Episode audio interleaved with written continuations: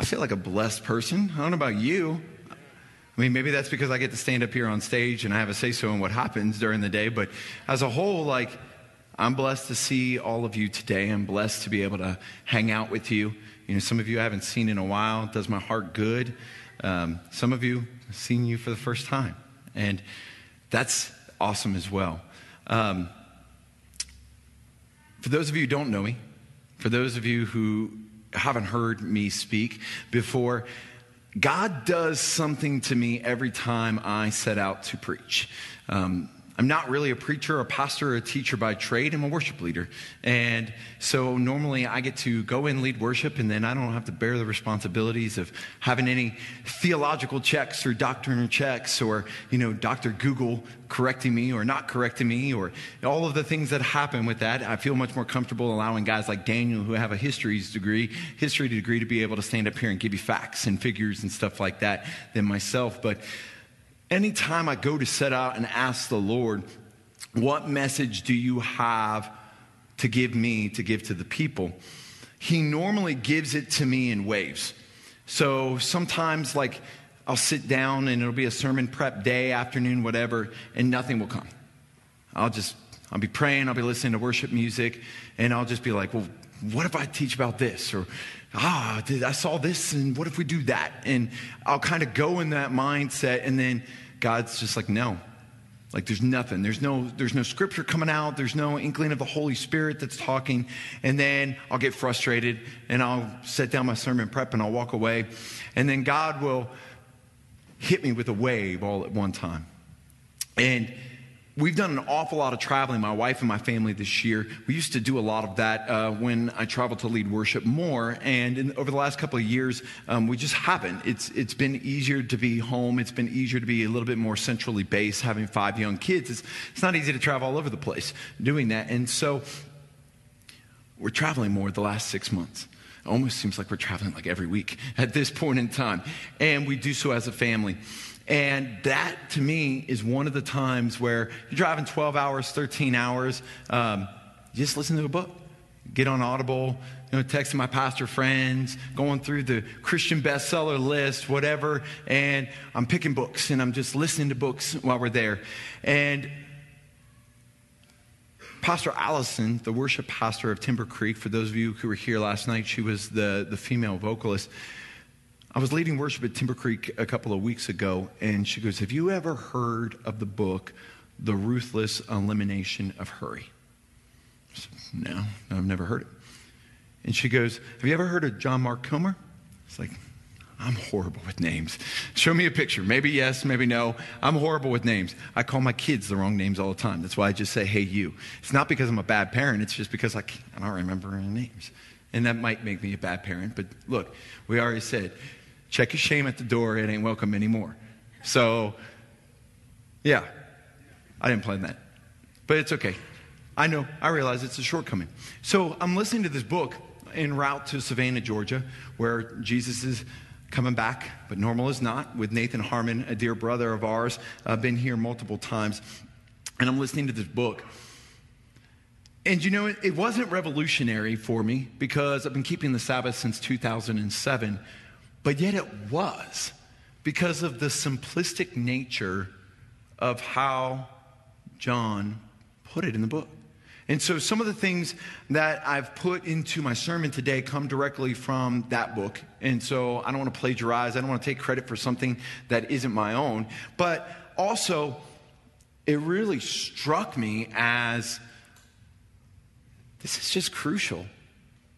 And not necessarily because, as a messianic believer, I've watched for thirty-five to forty years that we talk about the Sabbath from a scriptural standpoint. And yes, I believe you can make an abundant case that the scripture talks about the necessity of a Sabbath. But do we actually talk about an emotional, physical, mental reason for the Sabbath?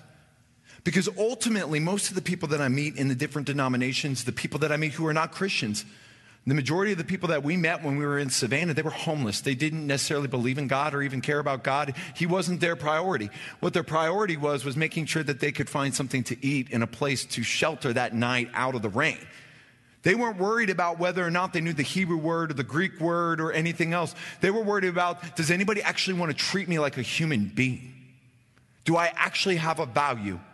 And sometimes I think we get so caught up in the knowledge of the Bible or the knowledge of God or why does God want us to do that, that we miss one of the most basic elements of being an apprentice to Jesus, Yeshua the Messiah. And that is, is that first and foremost, he came to treat people with the value they had through the eyes of their Creator. And so today I want to look at how we can eliminate hurry from our life. Matthew eleven, twenty-eight through thirty, come to me, all who labor and are heavy laden, and I will give you rest. Take my yoke upon you and learn from me, for I am gentle and lowly in heart, and you will find rest for your souls, for my yoke is easy and my burden is light. Hurry and love are incompatible. I can tell you that over the last twenty-four hours, I have done a lot of hurrying, from waking up and feeling like I was already late for setup at the Oklahoma City Passover, to trying to get our kids out the door to play baseball, to trying to remember lamb shank bones or people that registered for an event who weren't on the master list somehow, and tables that weren't set up that we needed to, and people who showed up who didn't even register and we didn't know they were coming and we were already sold out. And so there's a lot of hurry. Now, I'd like to tell you that that's the only time that hurry incorporates itself into my daily life, but I'd be lying. I'm a type A. I wake up and I go one hundred percent from the time my eyes open to the time my eyes hit the pillow. Now, I can tell you, and my wife gets annoyed, but when my head hits the pillow, I'm gone. I'm, I'm immediately out, which is also thankful because my wife snores. So sorry to dare your, air your dirty laundry, but we're going to be real today. So, but is there really a biblical case to be made for all the hurry, for all the busyness? Because if we're being honest, some of the worst moments of our life comes in that hurry, busyness culture. It's back when I was a Baptist, it was when I was rushing out the door because I was late for service. That's when I was the most short-fused. Um, when anytime, doesn't matter, anytime that we're late for any appointment, I don't do late. If you are a late person, God put you in my life to teach me the fruit of patience. I don't do late. And so anytime we're late as a family, tense. I'm tense. I'm struggling. Even if I don't verbally, it's there. Anger, bitterness, words that you normally wouldn't say to somebody. That's normally for me when it's going to come out, is when we're, we're late, we're hurried, we're rushed.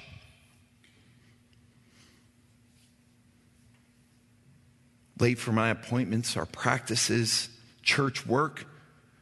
How many moments of our life do we put the emphasis on rushing? We have to be here. We have to be here. We have to be here. And we fill our life with countless things that provide really no value to us. And yet at the same point in time, do we really realize the detriment it's actually causing to us? The detriment of living in a hurriness culture, a busyness culture. Now, I want to preface this because anybody who knows me well knows that I believe that there is a balance. So for those who procrastinate on anything or the complete opposite of my personality, the, the answer is not to go completely the opposite. The answer is to find a balance in there. And some people, they they are a little bit more procrastinate based. And so maybe there's a little bit of, of hurry that needs to be added or whatever into the life. But then there's other people where that's all they live off of, and they need to find a place of peace and calm. Corey Tenenbaum once said, if the devil can't make you sin, he will make you busy. Sin and busyness effectively help cut off our connection from God and our own inner reflections with him. Most of the time when we think about the devil, we think about the cartoon where the angel pops up on the shoulder and the devil pops up, or the devil has the guy with the pitchfork and all of the commercialized elements of the devil to make him seem like he's something that the scripture never says he is. But how many of you think of the devil as an alert or a notification on your phone?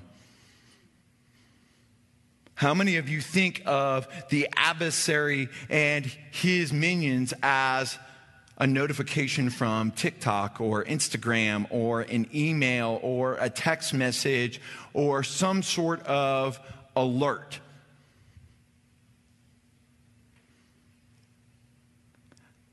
I don't do Instagram.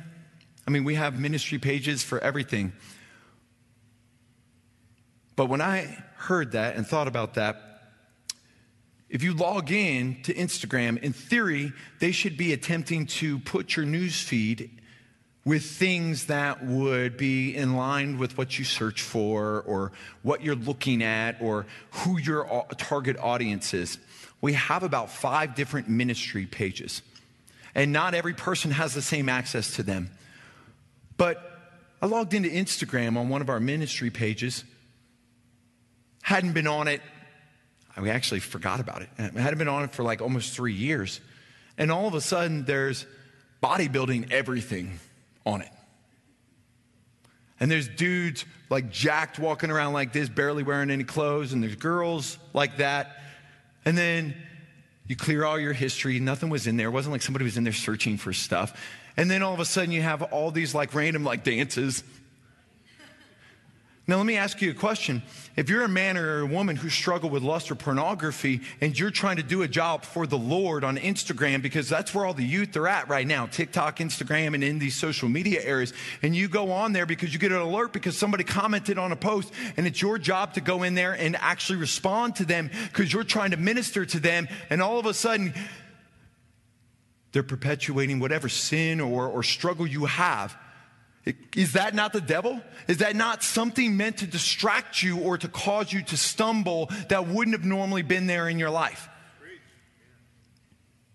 And don't get me wrong, I, I have Facebook and I have a ministry page, and we've got more websites than I know what to do with, and we're trying to impact the world with the whole gospel of Jesus, Yeshua HaMashiach. But every single day there seems to be a new TikTok challenge. And if you ever wondered what the I Q of Americans were, just go watch TikTok. Amen. And I'm talking to you as a guy who used to watch the show Jackass.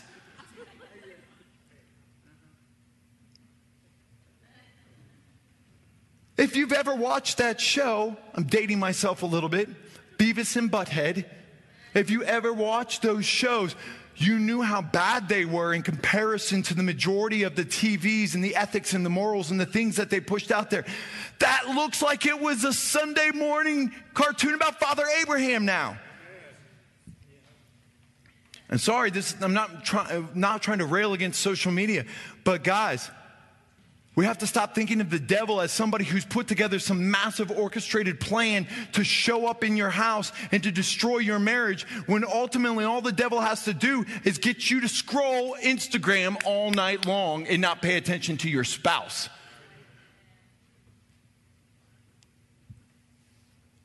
You don't have to confess anything to me, but guess what?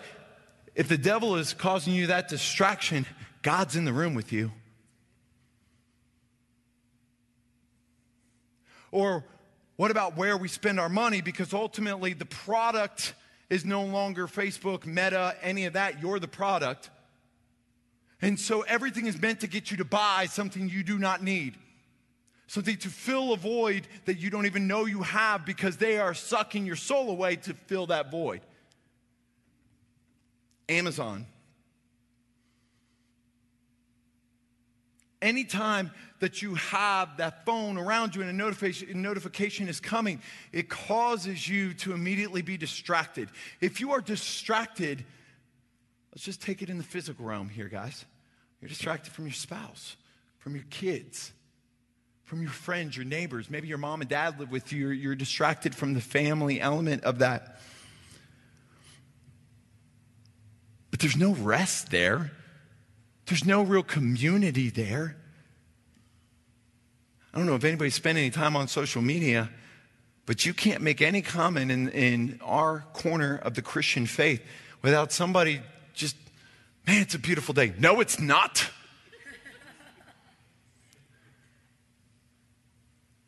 Apostle Paul tells us the definition of love is first that it's patient and it's kind. Hmm.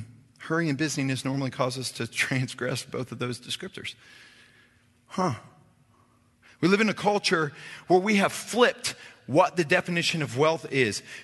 Just over a century ago, there was something called the Blue Laws. And I'm not here to argue whether it's Saturday or Sunday, but the government had mandated closings on Sundays up until the nineteen sixties. And wealth was defined not by whether you had a Maserati or you had this like gold-plated eagle, fifty cal from Israel, or whether you had the nicest tallit or you had the best whatever. It wasn't about your physical wealth. It was about how much time you had. It was about leisure. If you were wealthy, you had time. You would be able to sit on a beach and read a book. You would be able to wake up and have an extended cup of coffee in the morning without having to rush out the door. Just over a century ago. And yet now, wealth has been replaced not with time, but with assets that only further perpetuate the lack of God in our lives. And as much as we want to talk about how horrible and anti-biblical our government is, up until a century ago, they instituted government-mandated blue laws that forced people to not buy and sell in certain areas on Sundays. Now, this was con- a conviction for me right here. Because ultimately, I've been the guy who has been like, don't you know the Bible's, Bible clearly says the Sabbath day is on Saturday? Like, tell, show me where God like just decided he was going to do like Common Core math or something. Like, it's exactly the same. He didn't change it. And then I remembered when we moved to Tennessee, and I couldn't buy beer on Sunday for the football games. And how mad I was that, like, how backwards are these people in Nashville that you can't go get an I P A in time to watch the Bengals game? I need an I P A to watch the Bengals. They were horrible. And yet, those laws were mandated by a government because of the selfishness of people like me. Because my I P A was more important than the massive Baptist church that was two miles away from our house that would immediately leave, go out to eat, go do everything, treat it like a regular day. And that's what happens now, guys, is that the Sabbath day is normally treated like a regular day. And I don't care whether you keep it on Saturday, on Sunday, or you're one of those people who made up your own calendars and you keep it on every day of the week. I don't care. You do you. But when the Sabbath day does not become about God and it becomes conditional based upon what you want, you have replaced God with yourself. We've seen the death of the blue laws. We fill every day with our phones, social media, news. And yet, how many of us can actually admit that we're addicted? Don't, don't fool yourself, guys. It's an addiction. For some, not everyone. It's an addiction. A recent study found that the average iPhone user touched their phone twenty-six hundred times per day. Each person is roughly on their phone two and a half hours per day. And yet another study showed that millennial users are double those numbers. Five hours a day. A similar study showed that just being in the same room as your phone, even if your phone is off, reduces your working memory and problem-solving skills.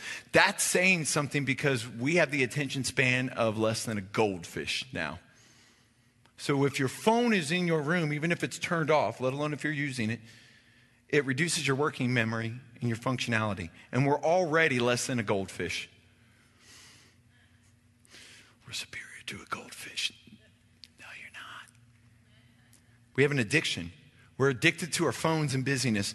And guys, this hits home because ultimately the church itself is fighting to ma- remain relevant in the lives of people. Uh, I don't know if you guys have seen the most recent social media trends that are going around with a bunch of Christians, and that is how many people in a certain age bracket are walking away from the church. And we can self-justify all we want with the fact that the church is a religious man-made system. But guess what? If that would only work if they were still proclaiming that they believed Jesus was their Messiah and that there was a God. The problem is, is within a short period of time of walking away from a community, I don't care whether you call it a church, a synagogue, house church, house fellowship. I can't say the word church. It's a congregation. I don't care what you call it. Because once you live in the semantics, you've lost the point. And the point is, is that when you walk away from a community and you can't find a community that you can get in and you can get engaged in, it doesn't take very long before your children walk away from God. So don't tell me the church is the problem. We're the problem. All people, the heart is the problem. It's not about an institution. It's about taking responsibility for our own actions. But the church can't cut off their live streams because people, they'll lose people. They'll lose donations. They'll lose ties. The church has to lose three to six percent of their tithes now because everybody wants to do it digitally. You got Cash App, you got Venmo, you got PayPal, Apple Pay, credit cards. It's too much work for me to bring cash or put a check in the, in the offering box. Hold on a second. Gotcha. Yeah, your twenty-five dollars just went to function in the system. three dollars of that twenty-five just whoosh, to make Zuckerberg more of a lizard man. God has become conditional, and our behavior shows that we don't believe that our social media feeds are optional. We've lowered God in our priorities to the anxiety and driving forces of being popular in the busyness culture. Our souls are paying the price. Depression, A D H D, suicide, mental health, they're all past the breaking point. And the church likes to talk about those things and saying, well, we'll just lay hands and pray. Well, guess what? I believe God is powerful enough to do anything. I believe he could take us home right now if he wanted to. But he's given us a responsibility to walk as vessels and ambassadors and apprentices to Jesus in this earth. And so if we know that things are causing these problems and actions and works are causing these problems, and we refuse to make adjustments in our life, and then we wonder why God's not working, the power of God's not moving, we have effectively shut ourselves off from the power of God and replaced it with the power of the machine. And teens, I know this is probably one of the most unpopular messages I've ever given. I'm sorry. But I care about you. And that culture and that lifestyle is fake, and it's meant to destroy who God made you to be. Your value does not come from what somebody else thinks on the internet. In fact, if anything, that's meant to make sure you understand you don't have a value unless it equals this. My God is so much bigger than that. And God loves you more than that. Jesus didn't come to this world so that you could accumulate the wealth of this world. He came to this world to make wounded people whole. Jesus didn't teach us anywhere in the Bible to pursue positional and financial wealth so that you could ruin your marriage. He didn't teach you to go into debt so that your kids could get that Ivy League high-level degree of knowledge of something and have no knowledge or relationship of him. God didn't teach us to prioritize eighteen eighty-three in Yellowstone for the sake of our prayer life. seven hundred five hours on social media, twenty-seven hours, twenty-seven hundred hours on T V. Yet we wonder why people say that they don't hear God speaking to them. God's not the problem, you are. Sorry. God can't speak to you when you have shut God off and you've replaced him with Kevin Costner. We wonder why the lost are lost. We wonder why Christianity has been neutered. There's no power of God moving through our vessels. We don't see the manifestation of the Holy Spirit in our lives. And we're like, God, where are you? Why have you forsaken us? And he's like, I've been standing right here the entire time. You're more interested in what Snoop Dogg did or who Will Smith slapped. He should have slapped you. We've lost ourselves. We have effectively told God as a culture in America that we don't need him. How many of us could bear the thought to look God in the face? Not even just in your prayer time right now, but look him in the face and tell him, I don't need you. We'd be mortified. But yet, when that notification comes, yeah, what, what'd you, what'd you need? Oh, hold on. No, I didn't see that. Oh. Do you go back to your prayer life? Nah. Come to me, all who labor and are heavy laden, and I will give you rest. Take my yoke upon you and learn from me, for I am gentle and lowly in heart, and you will find rest for your soul. For my yoke is easy and my burden is light. Like every rabbi in his day, Jesus had two things. He had a yoke. I saw something, uh, uh, this isn't in my notes, but I saw something last night, and since I already had, I was going to talk about a yoke today and, and Jesus' yoke. Something that made me think, last night I was going through my sermon notes after the Oklahoma City Passover, and I think this is important to understand as we talk about Sabbath and resetting our culture and resetting our homes and our lives. The Bible tells us we're to be equally yoked with our spouse. Yeah, how many households are dominated from a masculine standpoint? How many households are dominated from a feminist standpoint? How many of them are out of balance one way or the other? How many denominations are out of balance? We are to be equally yoked with our spouse. It doesn't give us an authoritative place to domineer.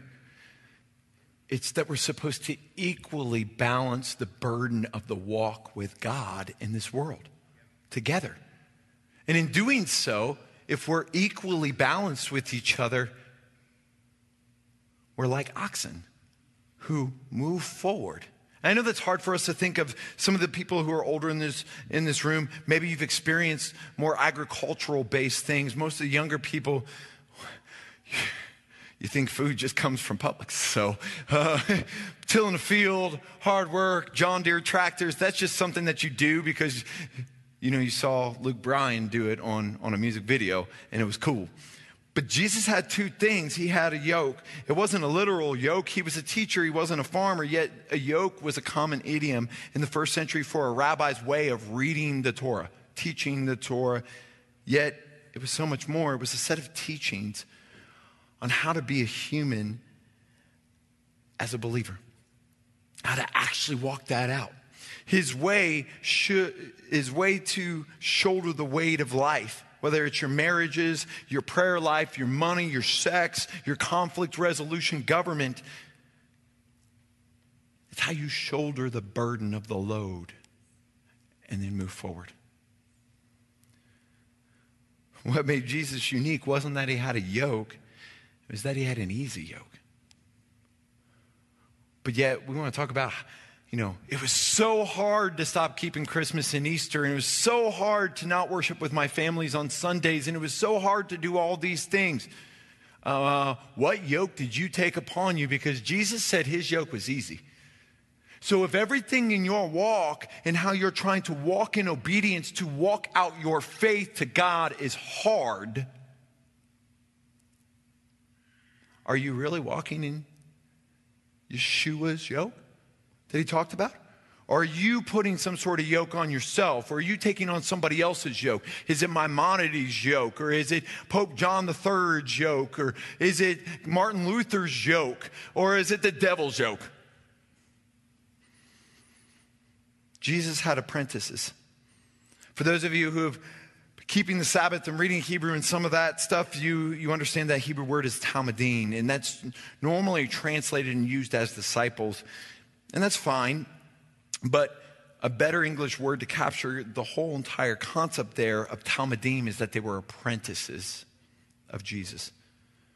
You were to apprentice under Jesus. Simply put, to organize your life around you, what he taught and what he did. There's three main things there.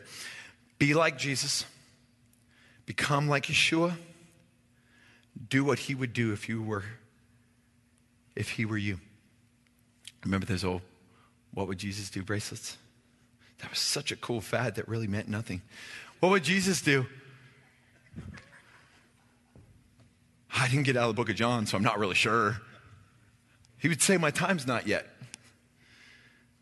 To solve the busyness and hurry culture that America is propagating in our lives and stealing our children with.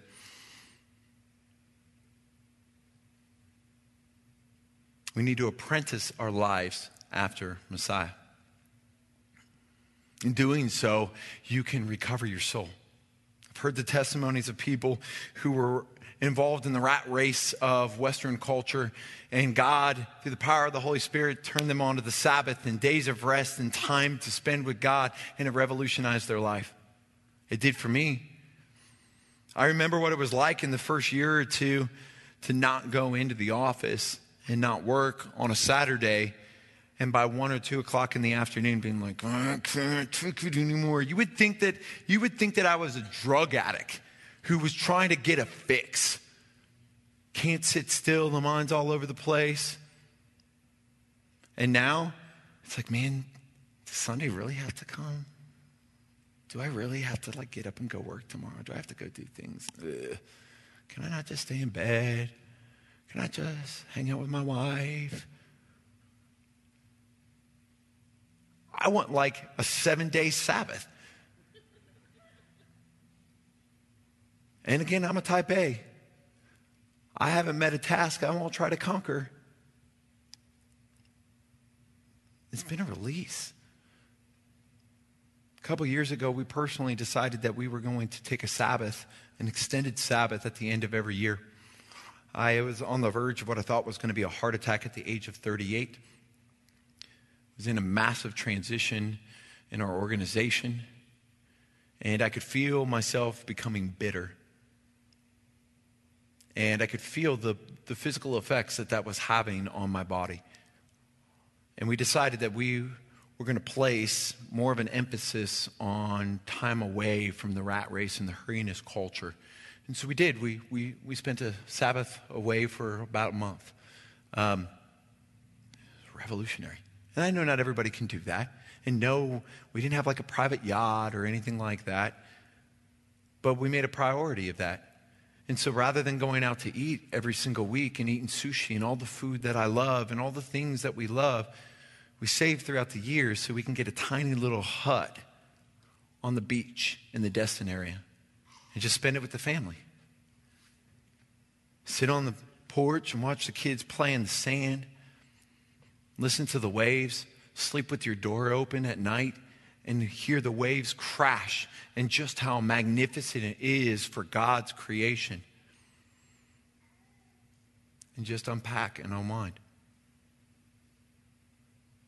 It had been revolutionary in my walk with God and my walk with my family, and hopefully soon in my relationship with my friends. Still a work in progress. Guys, we need to walk like Jesus.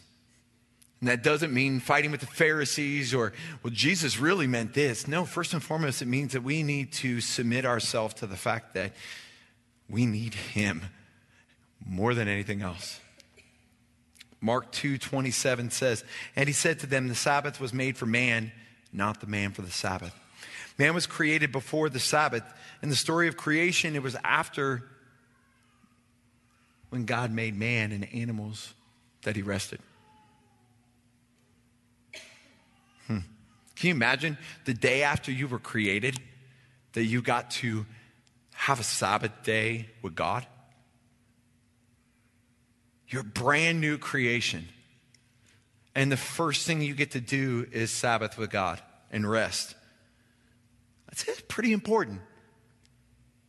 I mean, unless you think God just randomly did something, it's pretty important to understand the sixth day he created animals and humans, and then on the seventh day, he rested with them. You need a Sabbath.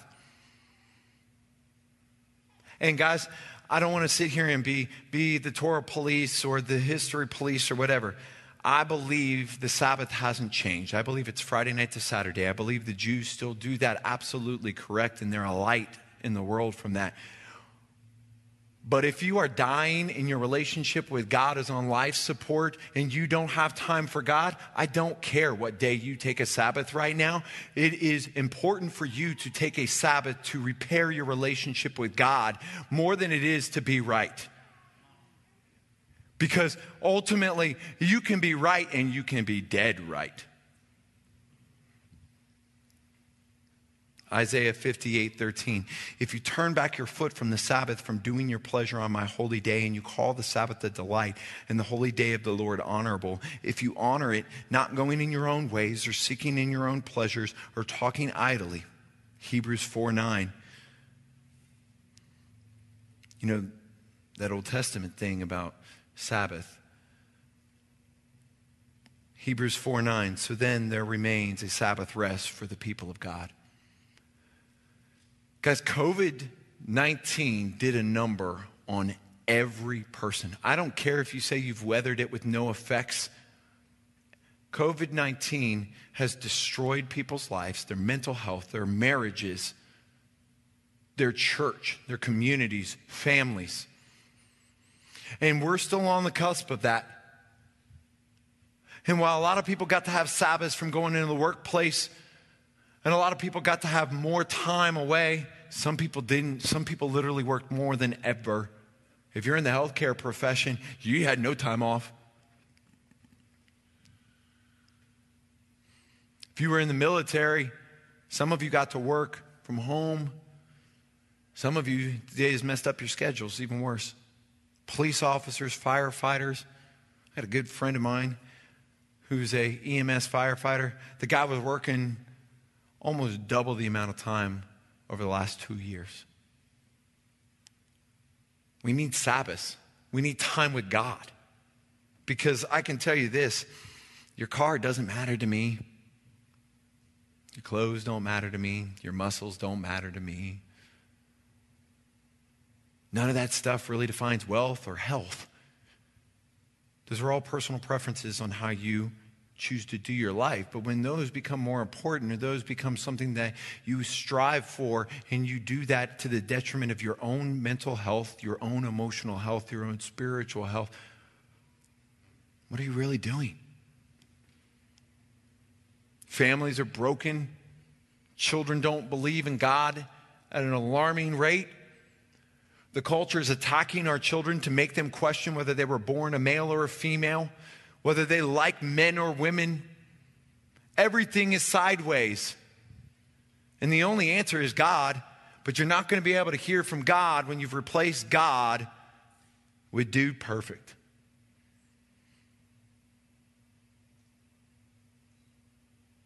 You're not going to be able to hear from God when you've replaced him with TikTok challenges. Ezekiel twenty, twelve through twenty-four. Moreover, I gave them my Sabbaths as a sign between me and them, that they might know that I am the Lord who sanctifies them. But the house of Israel rebelled against me in the wilderness. Guys, we're in the wilderness. If you're in this room and you believe in Jesus, you're the house of Israel. Pay attention. They did not walk in my statutes, but rejected my rules, by which, if a person does them, he shall live. And my Sabbaths they greatly profaned. Then I said, I will pour out my wrath upon them in the wilderness to make a full end of them. But I acted for the sake of my name, that I should not be profaned in the sight of the nations.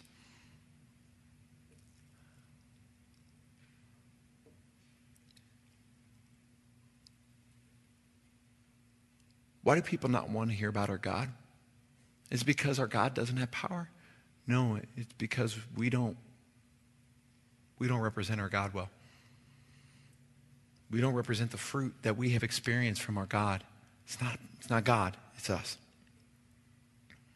But I acted for the sake of my name, that I should not be profaned in the sight of the nations, in whose sight I had brought them out.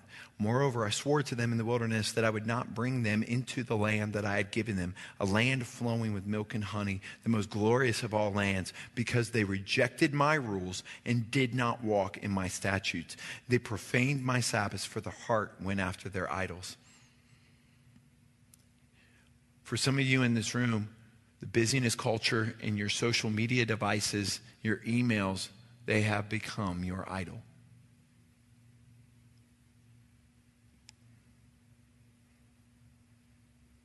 Luke four sixteen. And he came from Nazareth, where he had been brought up.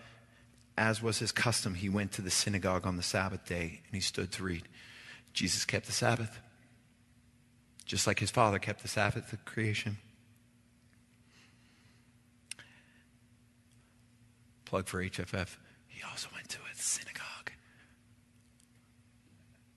We're not a synagogue, but we are a church.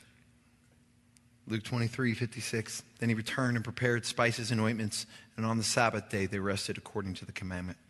Acts eighteen four. And he reasoned in the synagogue every Sabbath and tried to persuade Jews and Greeks. Exodus thirty-one fourteen. You shall keep the Sabbath because it is holy for you. Everyone who profanes shall be put to death. Whoever does any work on it, that their soul shall be cut off from among his people. I want to give you a challenge. It's not something I've been able to do yet. So I'm not going to step out here and act like I'm some sort of like holiness police.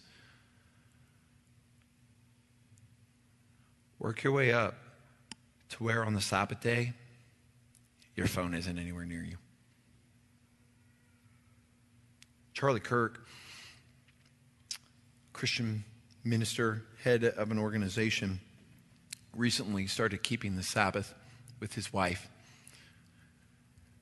because their phones are such a distraction to them. They actually lock their phones away before sundown on Friday night and don't get it out until they wake up on Sunday morning.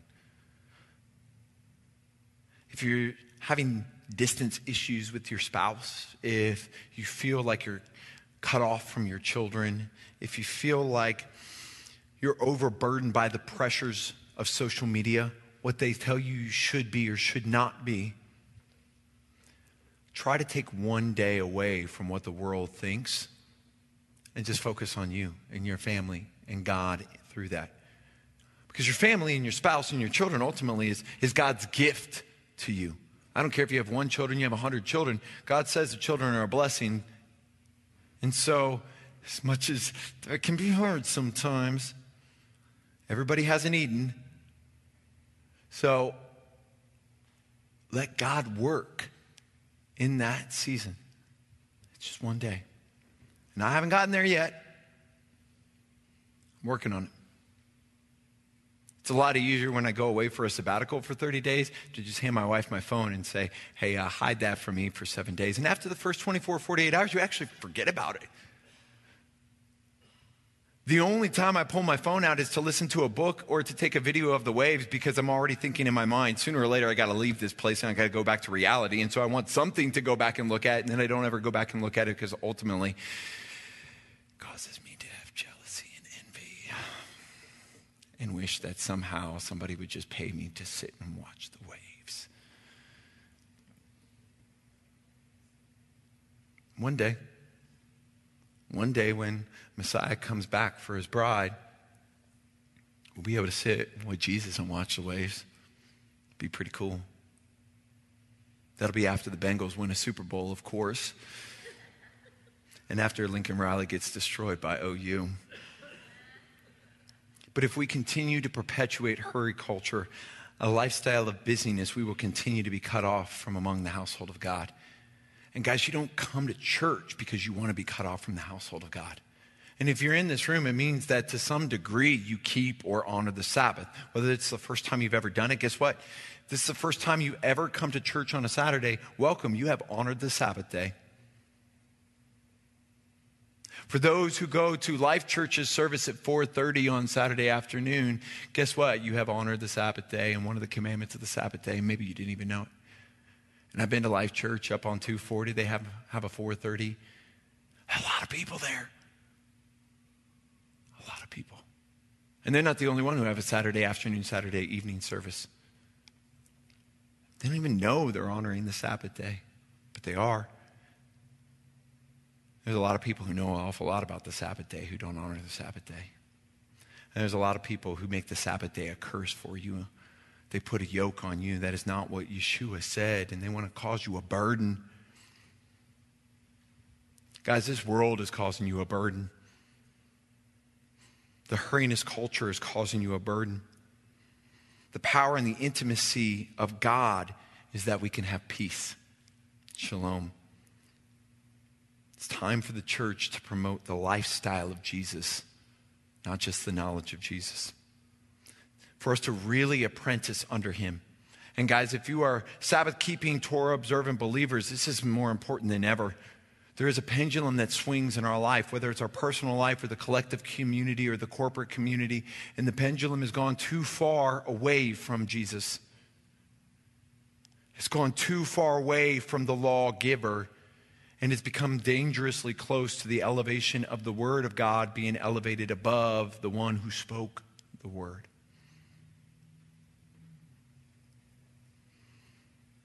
We have to apprentice under Jesus. Put your phones down, open up your Bibles. Get a hardbound Bible. There's Bibles back there every day, and it is the most holy English text of the E S V. Sorry, King Jimmy only.